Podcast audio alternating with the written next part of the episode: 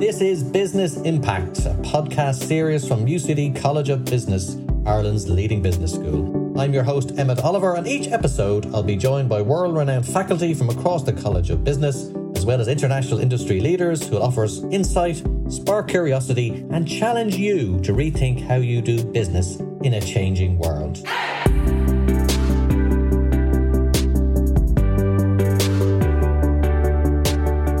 Welcome back to another edition of Business Impact as we head into the summer now. A lot of shows, radio, television, you will hear the phrase widely anticipated.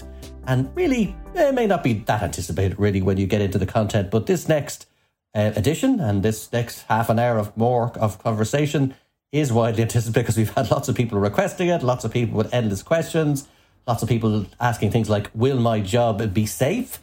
And of course, the subject is generative artificial intelligence, generative AI. And here on the UCD Business School staff, we are very lucky that we have somebody who has been studying and researching in this area, not just for a few years. This is not just a, the latest modish thing, but for many decades. And that's Michael O'Neill, who is a full professor and director of UCD's Natural Computing Research and Applications Group. And he has one particularly distinguishing research mark that he did a PhD thesis on AI almost 30 years ago. So he has been tracking this area long before ChatGPT, Bard, or any of the other platforms came along. So he is the man to talk to. So we hope it'll be an interesting conversation. I think a lot of people have questions.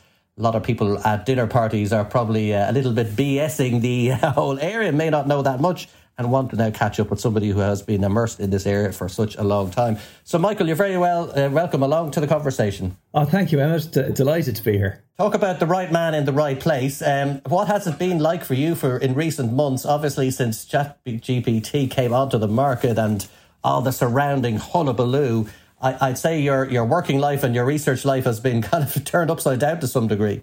Oh, I think that's fair to say. I mean, it's, probably a day hasn't passed this year without um, a large language model or Chat GPT coming up in conversation, or you know, in just casual conversation, or in the research lab, or whatever. It's it's yeah, it's very topical. And were you surprised um, at the way it kind of was announced that it kind of slipped out almost? Um, this is obviously a company called OpenAI. They got into bed with Microsoft, and the two of them have unveiled this product, ChatGPT lots of people were surprised to see to think it came out of the blue. But I, I, presume you're going to tell me that this has been this kind of work has been going on for a long time, and those in the know saw it coming. Yes, you know, there's a fundamental technology underneath the the, the likes of ChatGPT, which is uh, the idea of a language model, and particularly what's called a large language model. Um, and those large language models come out of a field of research uh, going back to when I did my PhD. We talked about neural networks and connectionists. It's very much based on now what the, the, the relabeling of that as deep learning. So, quite sophisticated uh, models that are inspired by human brains. So, the technology has been there uh, since you know uh, at least the 70s um, if not before then uh, in the last century so this has been coming a long time but i think it's fair to say that uh, what we've seen in, in recent months has been very impressive. So, you know, there's the underlying um, technology for ChatGPT is, is a thing called GPT, the Generative Pre-trained Transformer. So that pretty much came about in 2017. It was a kind of a paper, seminal paper from Google Brain's team. It's gone through various versions: GPT, GPT two, three, three and a half, four. So originally, the the Chat GPT thing came out. That was what that was around uh, November, December last year, and that was like based on GPT 3.5. But I think what things got really interesting was when um, GPT 4 came out. Basically, the version of Chat GPT that's behind the paywall, as it were, is that version. It's the GPT 4 version. Um, and that seems to have made a, quite a substantial leap in terms of the coherence of the text that's generated from that model over previous models. So it's been, uh, I suppose, a, a, rapid acceleration from 2017 to where we are now. I think that's fair to say. And all those um, years ago, when you did your original um, piece of research on this area, did, did you expect it to be have, have come this far? Like, has it kind of uh, surpassed what you thought it would do, or do you think it's actually a bit behind where the predictions were? Where, where like, where do you sort of track uh, the AI field itself? Like, is is it further on that you would have expected? No, I don't think it is. I think I, am surprised at how coherent the, these tools are. But I will caution that and say, you know, there are a number of fundamental limitations, uh, read flaws to to that technology. Um, so there's a lot of hype around the technology, and I think we often the its capability is overestimated. So we might talk about that a bit, but yeah, sure. Well, let, us get into it. Let's get uh, let's get a look at some of the definitions, and a lot of people listening will say, "Look, I know vaguely what." A chatbot is. Uh, lots of people would have dealt with them if they've got a technical problem, uh, they need customer support, etc. So how does this this entity, this chatbot or chat platform or chat box or whatever phrase you want to use, how does it respond to these prompts or how does how does it know what it knows if you want to put it like that? It doesn't know what it knows. okay. so how does it take in what it's told? And maybe that's a better way of putting it. right. So we've all heard of ChatGPT. Okay. So there's probably a number of components to that, and and actually despite the name of the company OpenAI, we actually don't know uh, about the internals of of ChatGPT itself because that hasn't been released. So you know, unlike other models before, there might have been open source and so on, but in this case, we don't know. So we don't know what the training data is. We don't know what the model is. So we have some hints. There was a technical report that was released by OpenAI around uh, GPT four, which gives us a, some clues. We know that it's been trained on a lot of data that's been harvested from the internet, from all sorts of sources, but we don't know what that data is. Um, so it's all the good and the bad and the ugly that's that's out on the internet. So these large language models need to be trained on all this natural language data that exists. Okay, so you know part of the reason why this technology has advanced so rapidly in in, in the recent years is that there's just so much data, natural language data that's available out in the wild that a, a model like this can be trained on. Okay, but then the model itself, kind of at the core, you have what's called the language model, the large language model. And then in the case of ChatGPT, sitting on top of that language model, there's also some clever engineering, right? So OpenAI have, have basically built uh, what they call guardrails on top of uh, the output of the language model itself um, to try and steer it so that it might be more, more coherent, might be less biased, and so on. And also, there's this other layer called um, a reinforcement learning through human feedback layer.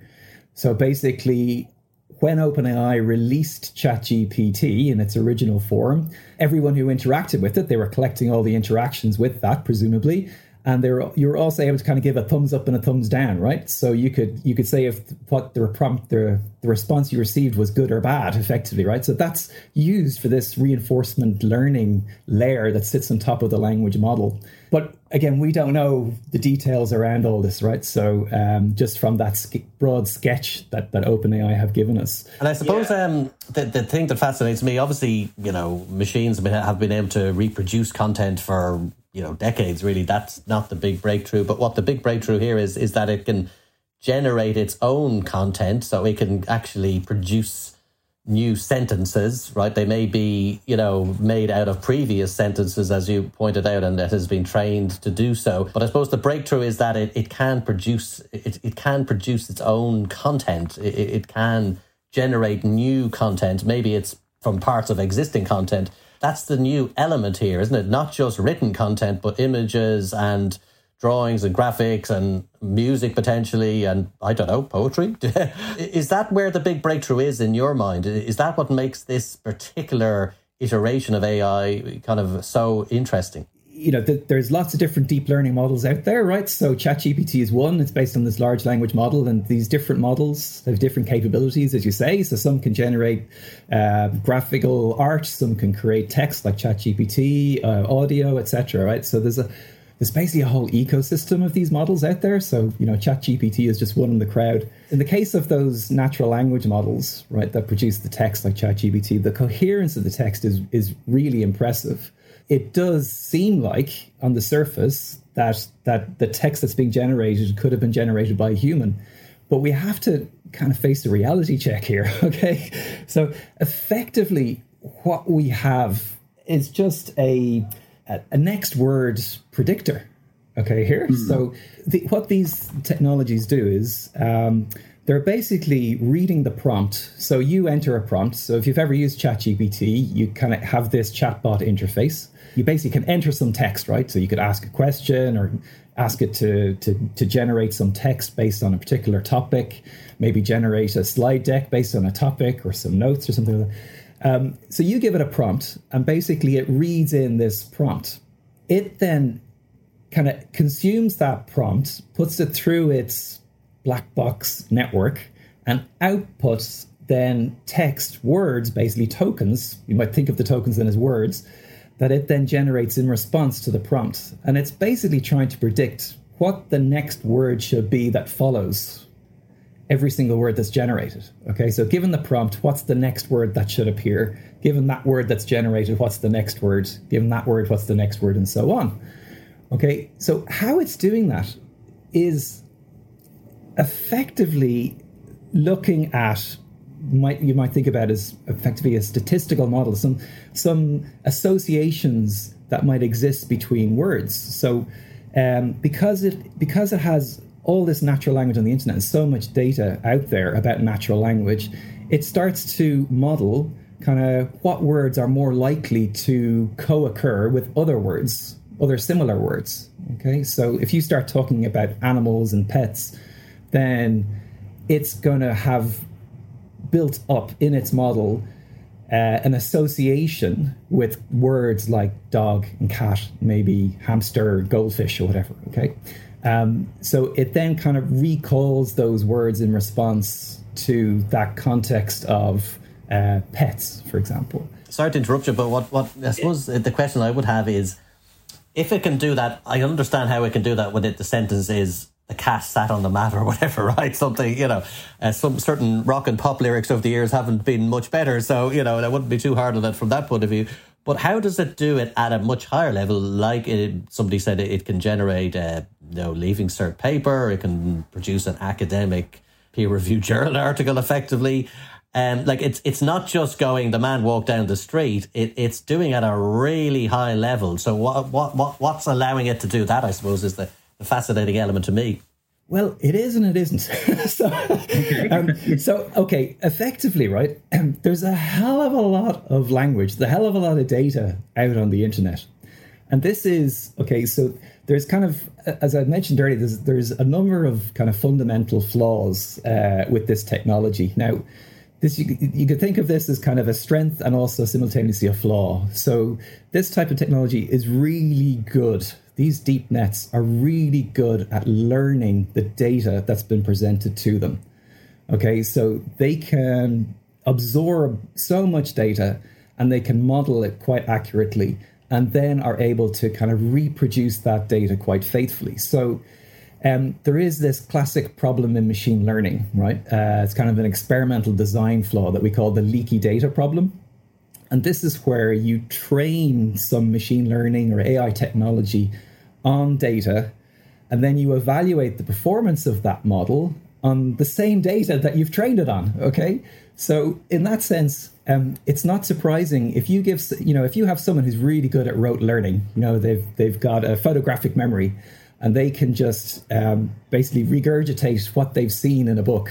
Okay, you can kind of think about the large language model in that way. So on the internet, there's a hell of a lot of for example, um, computer code that say uh, first years in computer science programs have published um, out on the on, on, the internet. They've shared that information. There's lots of essays about uh, different topics. There's lots of exam papers. So effectively, for a lot of these tests, it's quite likely that the large language models have actually been trained on the data that is part of those tests. So in one sense, it's already seen kind of the prompts, right? Yeah. Now, as I said, we don't know exactly what the data is within, say, the likes of ChatGPT. We don't know what the training data is, and this is part of the problem, right?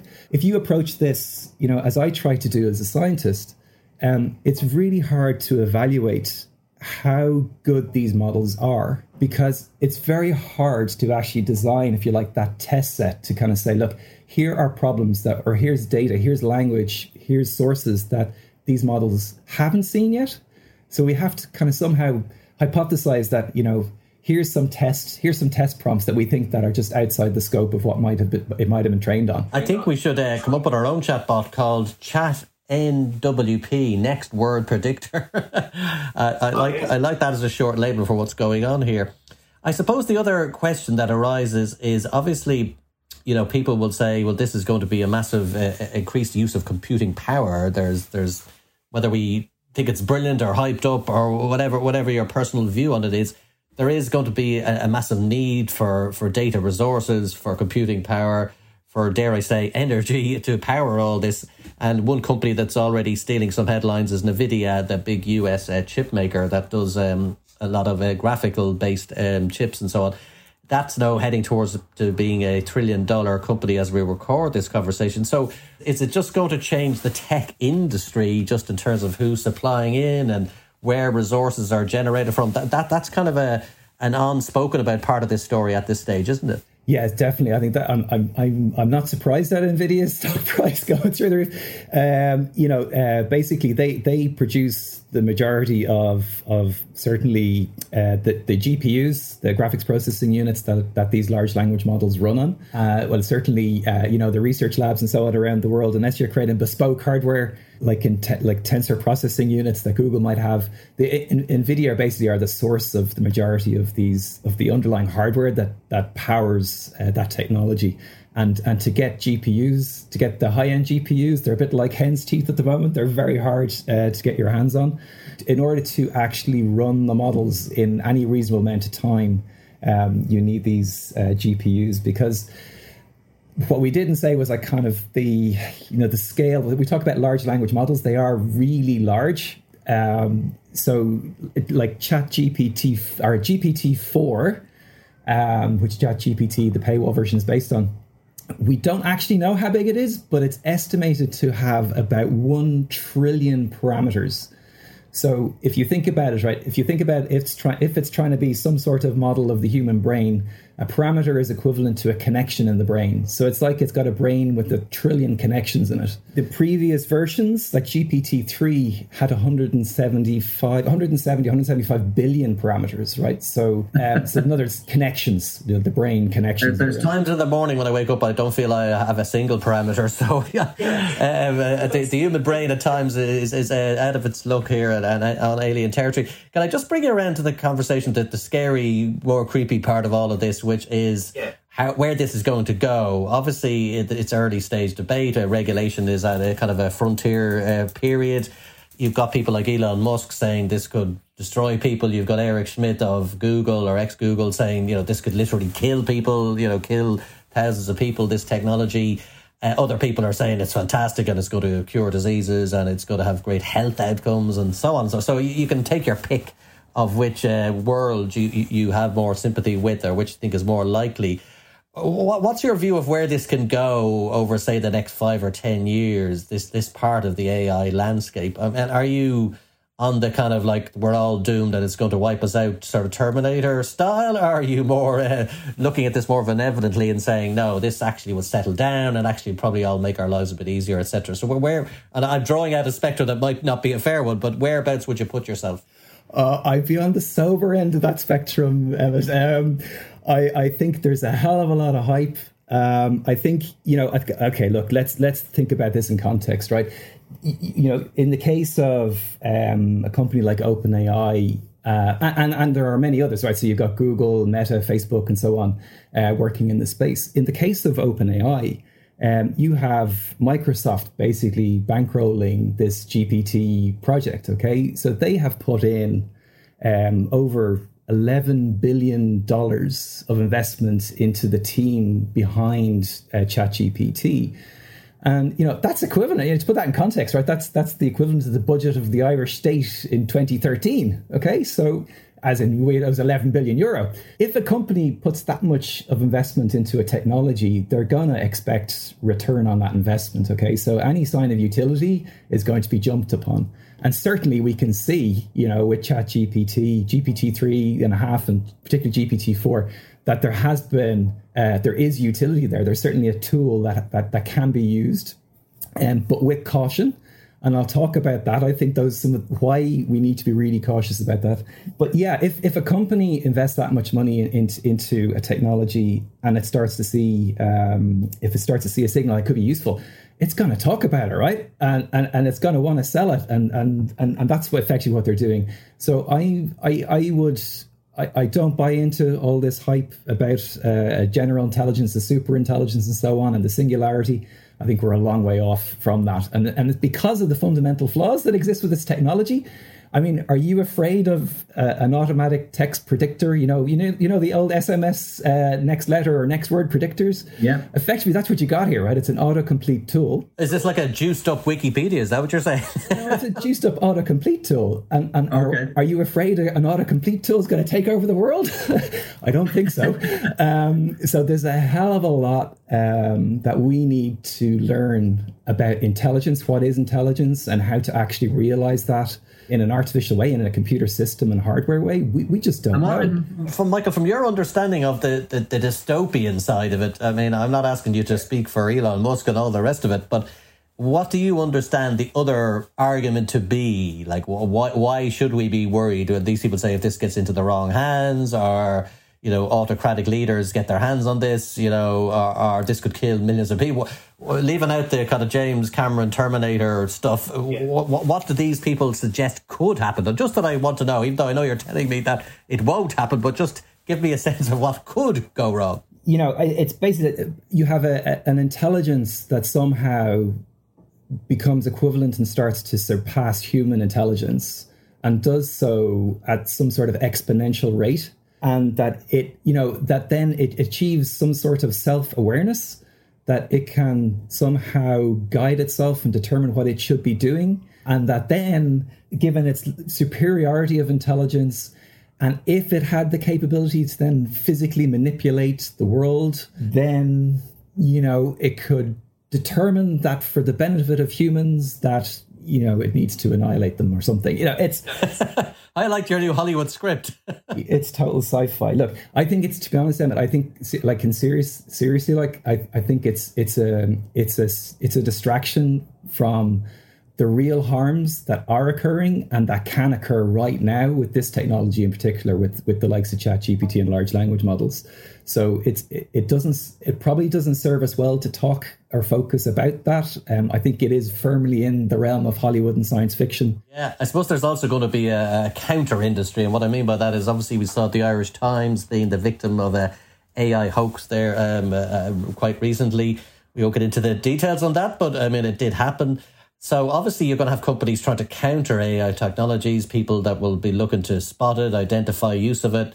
So there will be kind of um, a kind of a counter influence up there, and, people will be almost making money and the financial gain on the other side, which is trying to counter the effects pointed out, kind of like anti-plagiarism tools we use here at university level.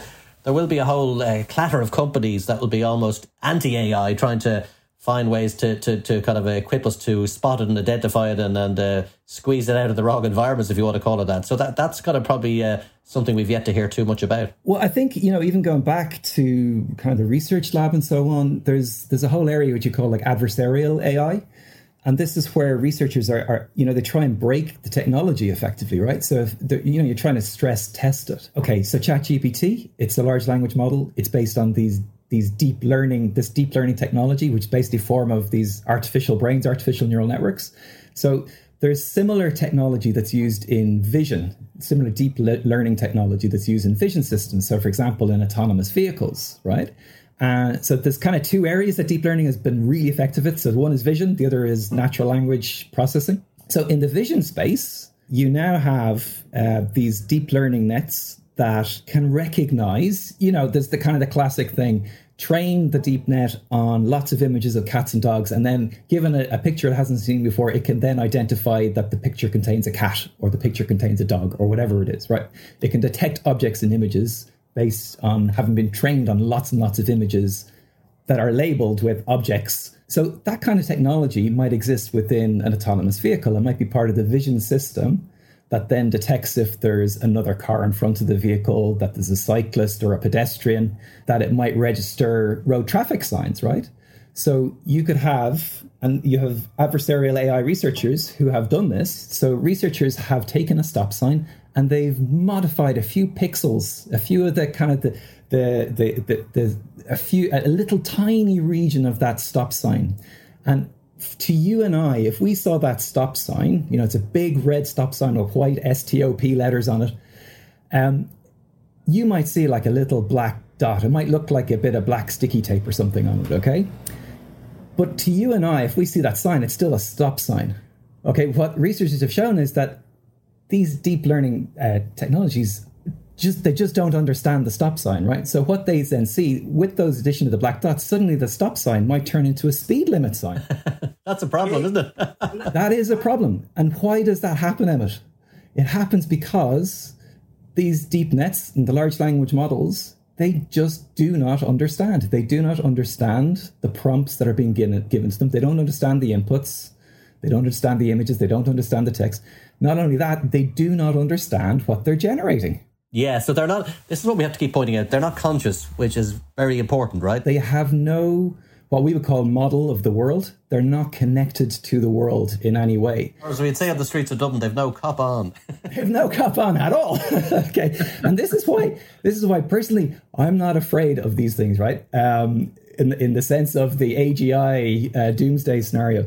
So okay, I've been around AI for a long time. My, my PhD was in generative AI. It's a different form of, of generative AI. It's actually inspired by evolution. It's probably for another day's conversation. But what I can tell you is AI is a highly multidisciplinary field if you take it as a field of research okay so it's drawing on so many different di- disciplines ranging from philosophy to to uh, cognitive psychology to computer science and statistics and, and linguistics computational linguistics so in order to effectively as researchers in AI, you know, part of what we're trying to do is actually try and understand what is intelligence and maybe create artificial forms of intelligence.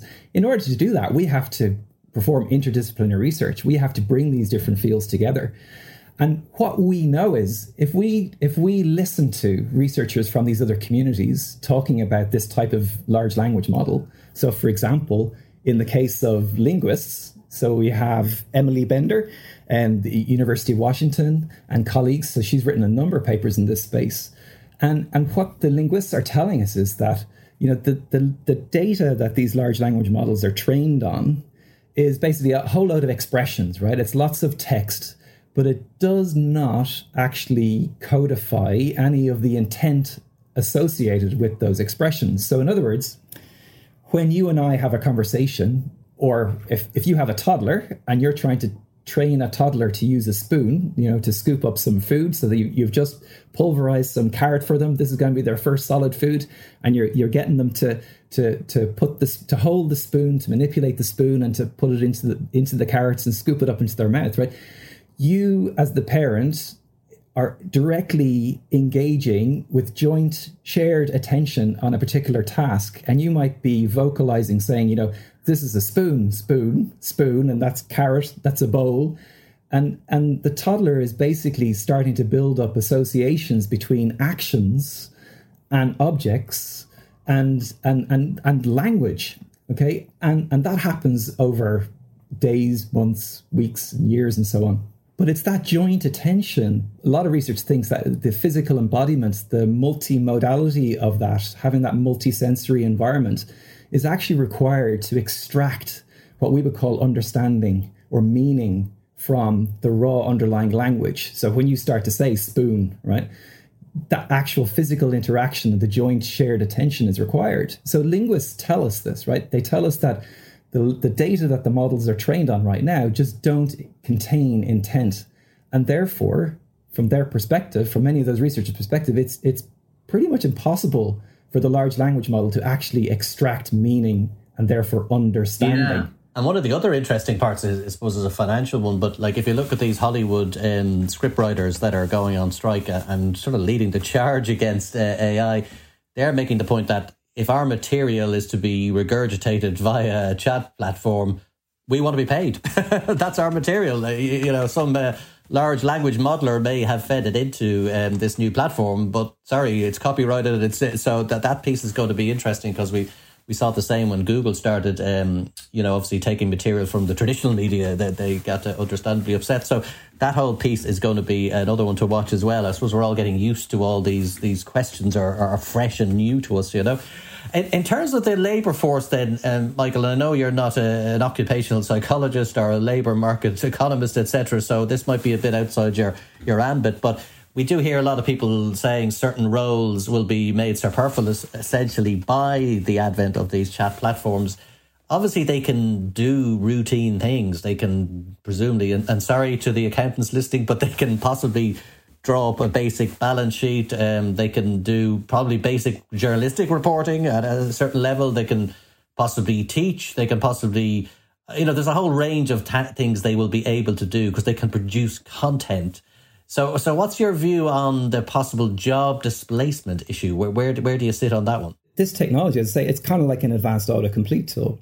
So, in my view, if you're to use this technology responsibly, you have to have a human in the loop. Okay, so you know you, you you don't just press autocomplete and and you know on a bunch of code and you just run the code, you deploy it out into production.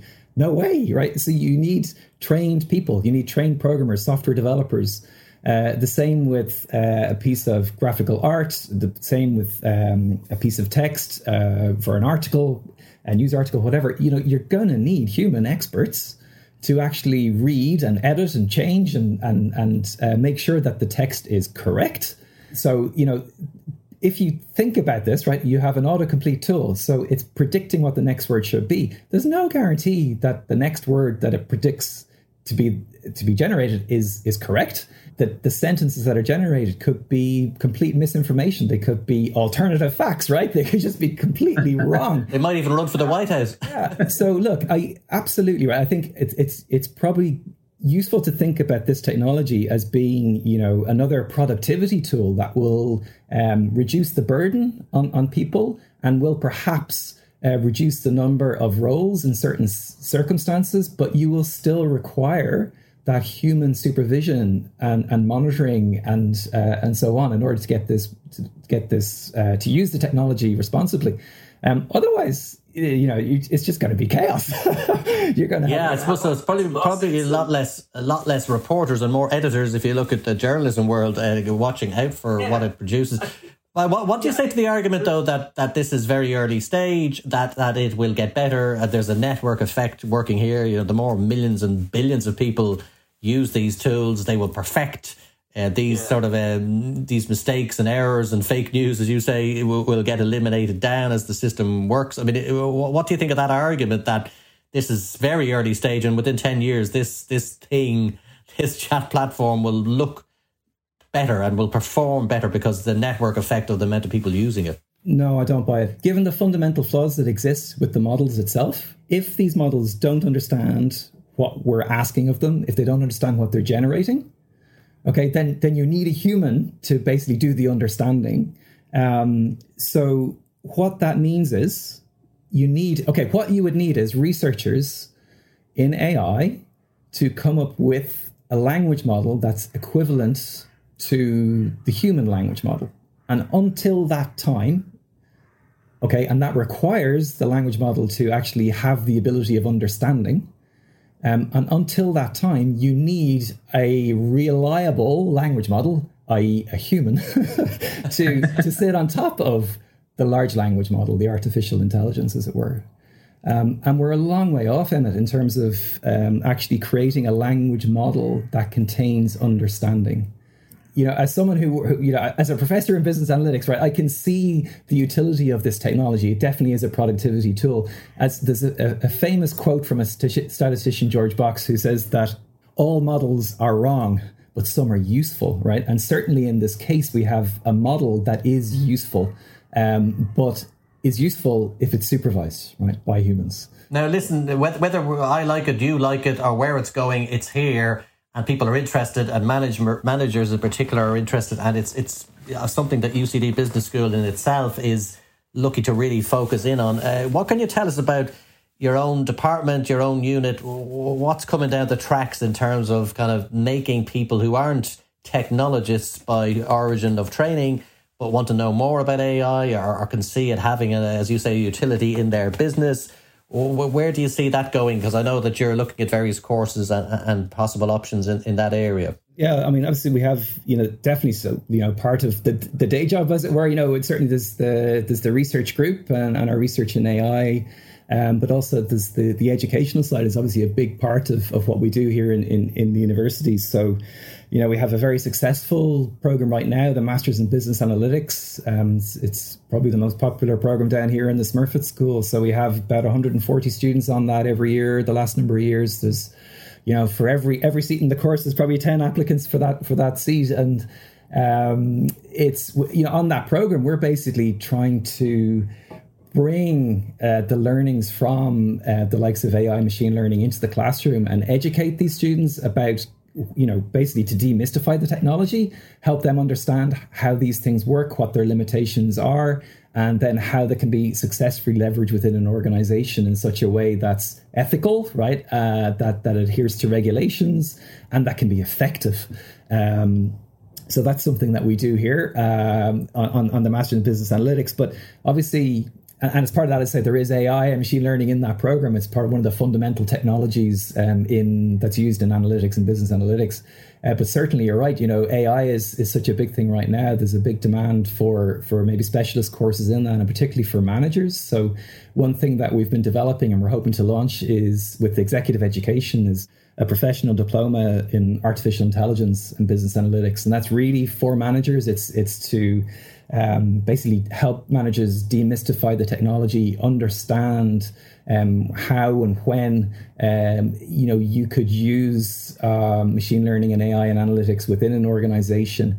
Think about what the regulatory environment is and what it will look like. Like we have the new um, EU AI Act, uh, which is likely to, to be coming forward. That's going through the Parliament at the moment. Um, so, kind of raising awareness, kind of around the regulatory environment, uh, the ethical environment, and um, the limitations and capabilities of technology, and and how to build teams that can use that technology effectively. So, so yeah, it's it's an exciting time in that space, Emmett. Yeah, and I, I, like what this conversation has done because it has sort of um, it's decompressing everyone and uh, not depressing them, decompressing them in the sense of uh, just puncturing the balloon a little bit. Because the last few weeks, a lot of people have been running around with their hair on fire, uh, figuratively speaking, about the technology. And uh, what you're essentially saying is it is a useful professional tool. It will establish itself as a professional tool, but it is ultimately a word predictor that has, you know, that's what it does. It's a predictive um, word system that it just needs to be maybe just be a little bit more skeptical of some of the headlines you see in this area. So I think with your expertise, you you've really brought that out uh, throughout this conversation. So listen, enjoy the summer, um, enjoy uh, playing around with these various tools and see where they go next. I said the next five or ten years are going to be fascinating in generative AI, whatever happens. And Michael O'Neill, thanks for joining us on Business Impact. Oh, thank you, Emma. It's been a pleasure.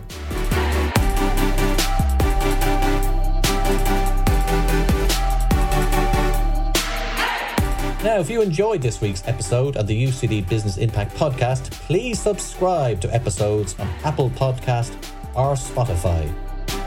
We cover a broad range of topics with insights from business leaders around the world, so there's sure to be something there for everyone. I'd like to thank our production team of Beth Gormley and Mike Liffey. They work tirelessly in the background, sourcing interviewees, editing, promoting episodes, and everything in between. I've been your host, Emmett Oliver, we hope you can join us next time on UCD Business Impact.